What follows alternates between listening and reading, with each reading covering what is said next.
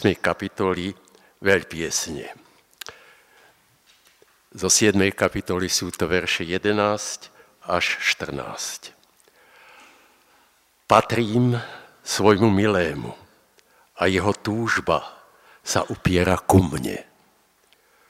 Poď, milý môj, výjdeme do polí, na noc sa uložíme v úkryte henového krovia Čas ráno výjdeme do viníc pozrieť, či vinič už vyháňa výhonky, či sa otvárajú kvety, či zakvitol granátovník.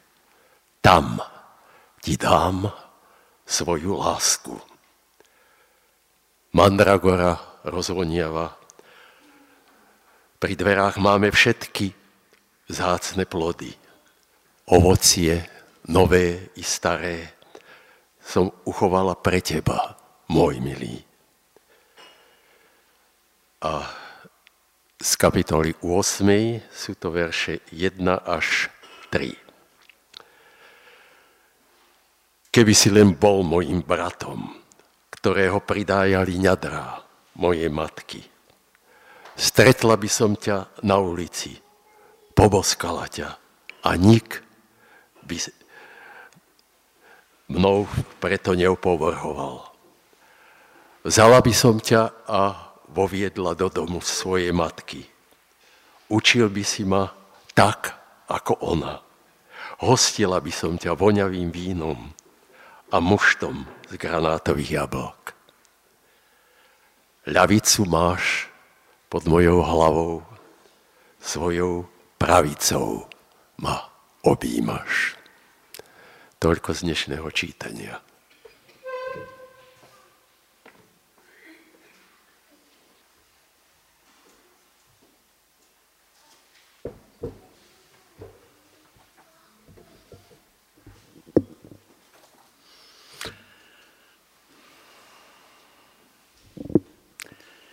Začala jeseň, v Levočskej záhrade nám dozreli slivky. Sladké, šťavnaté plody sa zrodili z kvetov jary. Viacerí z nás sme v týchto dňoch prijali tie najvzácnejšie plody. Čarovné uzlíčky nových ľudských bytostí. Plody zrodené z kvetov lásky. Ich rodičia a my s nimi ich budeme opatrovať ako oko v hlave. Budeme ich učiť, čo to znamená byť človekom. Ako ich budeme učiť? Budeme ich učiť láskou. Láska je totiž jediná škola, v ktorej môže byť nový človečik zasvetený do múdrosti a naučiť sa, čo to znamená byť naozaj človekom. Toto je téma, ktorú pred nás kladie dnes veľpieseň. Keby si len bol môjim bratom, ktorého pridájali nadra mojej matky, vzala by som ťa a voviedla do domu mojej matky. Učil by si ma tak, ako ma učila ona. Text, čo sme čítali, uzatvára táto podivná scéna. Mila vovede milého do domu svojej matky. Čo sa tam deje? Vyučovanie. Kto koho vyučuje? Text je tu nejasný. Niektoré preklady pripisujú vyučovanie milému, iného pripisujú matky milej. Jedno je však zrejme. Láska je tu predstavená ako proces vyučovania. Čomu nás učí láska? Hebrejčina má pre označenie aktu milovania zvláštne slovo. Jádav. Jádav znamená poznať. Adam poznal svoju ženu. Znamená však i milovať. Adam sa miloval so svojou ženou. Láska a poznanie tu tvoria jednotu. Nič neviem naozaj, kým to neviem v láske. Nič naozaj nepoznám, kým to nemilujem. Iba v láske som slobodný od seba. Iba oslobodený od seba môžem poznať veci tak, ako sú. Bez tej slobody podlieham kritériám spoločenskej súťaže, mechanizmom, sociálnych manipulácií. Môžem si osvojiť informácie, nie však múdrosť. Múdrosť totiž nie je iba dobre usporiadanou zbierkou informácií. Je nahliadnutím ceste informácie do stredu, tam, kde sa odhaluje hodnota ľudskosti a v nej zmysel bytia. Láska ma zalieva svetlom nepodmieneného prijatia. Je ocenením hodnoty mojej individuality. Láska ma však vystavuje i lúčom pravdy. Odhaľuje moju temnotu. Volá ma k premene. Požaduje na mne rast k dokonalému dobru. Láska ma teda povznáša i pokoruje. Bez lásky človek sám v sebe vidí iba zbytočný kus živej hmoty, ktorý sa čoskoro pominie. Ak sa stretnem s láskou, objavujem v sebe nepoznanú slávu. Vidím zabudnutý obraz Boha vo svojom vnútornom človeku. Láska však vo mne odkrýva i moju biedu, píchu, zbabelosť či egoizmus. Nuž, také je vyučovanie, do ktorého nás deň za dňom uvádza láska. Poď, môj milý, výjdeme do polí, Výjdeme do viníc pozrieť, či vinič už vyháňa výhonky, či sa otvárajú kvety, či zakvitol granatovník. Tam ti dám svoju lásku. Voľná krajina je v básni miestom lásky. Najprv zavolal milú milý. Teraz ona bola jeho. Keď ju volal, milá váhala, odišiel, hľadala ho no nenašla. Taká je vo veľpiesni dynamika lásky. Blízkosť, odlúčenie, hľadanie, volanie, nové spojenie. Milý milú pripodobnil k záhrade. V tej záhrade sú kvety jary spolu so zrelými plodmi jesene. Všetky obrazy krajiny vo veľpiesni sú obrazmi jary a jesene. Zima a leto chýbajú.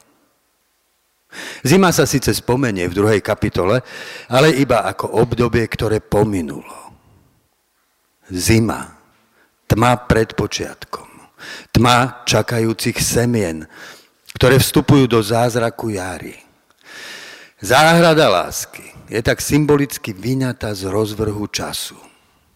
Jar je časom počiatkov, jeseň je časom završenia. Zázrak zrodenia a zázrak dozretia. Oba vystupujú z rozvrhu času, prekračujú ho k bezčasovej prítomnosti života. Obraz muža a ženy v záhrade má prastarú predlohu v obraze raja z knihy Genesis. Skôr než Mila milého zavola, povie, ja patrím svojmu milému a jeho túžba sa upiera ku mne.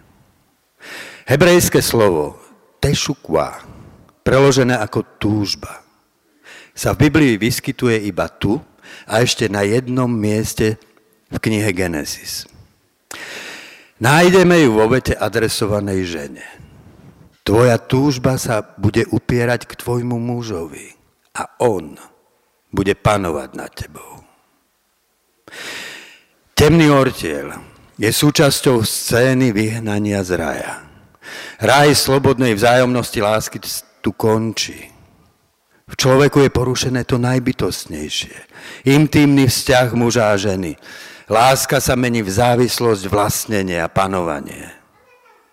Patriarchálne privlastnenie a podmanenie ženy mužom jazda jedným z najvýrečnejších prejavov hriechu. Autor veľpiesne smer túžby mení. Nie milá pomilom. Milý túži pomilej. Už nad ňou nepanuje. Otiel sa, ortiel sa mení na oslobodenie. Z kliatby boja o nadvládu môžeme byť vykúpení iba láskou. Iba v skutočnom celoživotnom pritakaní lásky môže byť kliatba sexuálneho vlastnenia zrušená. Človek sám seba nazval homo sapiens, tvor rozumný. No patrilo by mu azda iné označenie. Homo pasio, tvor utváraný túžbou. Bytostný stred človeka je totiž ukrytý v labyrinte túžby. Túžba nás povznáša i sputavá. Túžba zbavená slobody lásky sa však mení v žiadostivosť. Predtým, než Kain zavraždi brata, Boh mu povie toto. Ak nebudeš konať dobro, hriech číha pri dverách a jeho žiadostivosť sa upiera k tebe. Strom, strom pokušenia v raji je stromom túžby. Rastie na ňom ovocie vzbudujúce žiadosť, byť ako Boh, okúsiť poznanie dobra i zla. Jadro morálnej porušenosti netreba hľadať v našej telesnosti, ani v našom intelekte. Sídli tam, kde je stred našej vôle, v našej túžbe. Túžba smeruje k stavu dokonalosti. Preto nikdy nie je naplnená. Stále hľadá to, čo nášmu bytiu chýba, stav dokonalosti, stratenú jednotu s Bohom. Túžba zaujata sama sebou môže prepuknúť v zničujúcu žiadostivosť. Je to však tá istá túžba, čo živí ohňom svetlo a teplo našej lásky. Ak túžba oprie svoju ťarchu o Boha, môže byť našimi krídlami. Ponechaná sama na seba sa však stáva priepasťou, do ktorej sa môžeme zrútiť. Tá istá túžba môže utvoriť vo mne svetca i zločinca. Pramenia v nej rovnako naše cnosti i neresti. Poď, milý môj, vyjdeme do polí. Na noc sa uložíme v úkryte henového krovia. Táto časť textu je v pôvodnom jazyku nejasná. Hebrejské slovo odvodené zo slovného základu koper môže totiž rovnako znamenať osadu, dedinku i henové krovie. Označuje skrýšu, miesto prikrytia. V starozmluvnej symbolike najčastejšie označuje prikrytie viny, akt zmierenia. I tu sa nám môže pripomenúť obraz z rája. Po strate nevinnosti muža a žena v rajskej záhrade hľadajú úkryt pred Bohom za stromami záhrady. Potrebujú zmierenie. Stratený raj je symbolom straty našej prvej nevinnosti. Prvotnej jednoty v odovzdaní a prijatí. Jednoty, ktorá nás spája s Božím tvorimým duchom. Spája nás navzájom vo vzťahu ja a ty. A spája nás s rajskou záhradou vesmíru. Späť do strateného raja vedie iba jedna brána. Brána zmierenia. Vstúpiť do zmierenia znamená odpustiť a prijať odpustenie. Povaha hriechu je totiž nedeliteľná. Vlastné prevenenie môžem poznať iba vďaka osobnej zodpovednosti. Hriech sa však rodí a existuje v sieti medziludských vzťahov.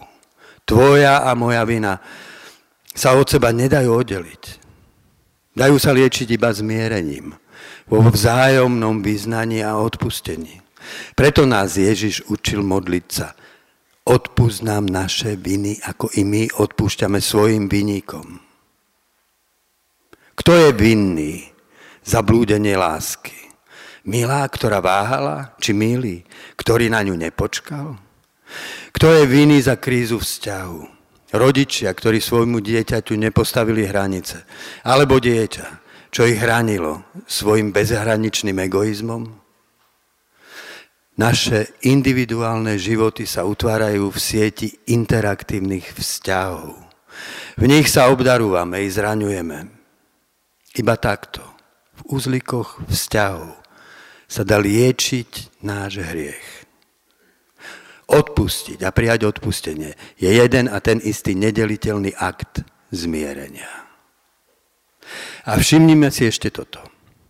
Hriech sa javne hriech sa jasne zjavuje iba láske. Kým druhého, kým druhého oceňujem len v jeho spoločenskej roli, jeho osud mi zostáva ľahostajný, rozvrátený život, či samovraždu, spoločenskej ikony, dáv obdivovateľov berie na vedomie ako prejav výnimočnej osobnosti, bez účasti na jej osobnej tragédii. No tam, kde naozaj milujem, ľahostajnosť končí. Zjavuje sa mi vnútorná hodnota človeka. Hriech, ktorý túto hodnotu znehodnocuje, ma znepokojuje. Milujúci rodičia trpia, keď vidia zlé sklony svojich detí. Tak trpí milujúci muž i milujúca žena. A zda preto sa ľudia boja lásky. Bojíme sa seba poznania, do, ktorej na, do ktorého nás láska vovádza. Bojíme sa poznať hriech, ktorý sa zjavuje otvoreným očiam lásky. Ovocie nové i staré som uchovala pre teba, milý môj. V záhrade lásky sa milá s milým delí o ovocie staré i nové. Podobne Ježiš svojim učeníkom povie. Každý učiteľ, vyučený kráľovstvu nebeskému, je podobný hospodárovi, ktorý zo svojho pokladu vynáša staré i nové.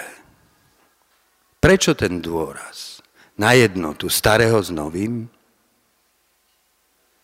Každý nový ľudský život vyrasta zo starého, tak ako nový výhonok koralu vyrasta z útesu skrytého v morských hlbinách.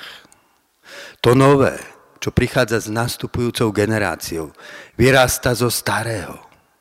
Každý človek si v sebe nesie celú ľudskú minulosť, v dobrom i zlom. Staré ovocie našich predkov i nové ovocie našich vlastných životov. V akte lásky vstupujem na to tajomné miesto, kde sa staré plody spájajú s novými v jedinečnej osobnosti človeka tak človek participuje na Božom tvorení. Prijímame a odovzdávame ďalej všetko ovocie človeka, staré i nové. V ňom slávu i biedu, Boží obraz, jeho porušenie. Taký pred sebou sme, keď sa obnažíme v intimnom stretnutí, ja a ty. Je tu napätie medzi bezvýhradným prijatím milovaného a vôľou po jeho raste k úplnému dobru. Ten rozpor potrebuje zmierenie. Tu sa naša láska vracia do svojho prameňa v Bohu. Kde je ten prameň? V Božom objati všetkého ľudského. V agónii Boha, ktorý v Kristovi do svojej čistoty prijal hriech človeka. V Kristovom kríži. Kríž. Horizontála objatia a vertikála dokonalosti. Tu sa obnovuje naša láska. V ustavičnom zmierení. V pramení väčšného odpustenia v Bohu. Nič staré ani nové nemôže byť z odpustenia vyňaté. Všetko, čím sme boli i čím sa stávame, potrebuje byť stále znova zahrnuté v zmierení, aby sa potvrdila a obnovila väčšiná platnosť lásky.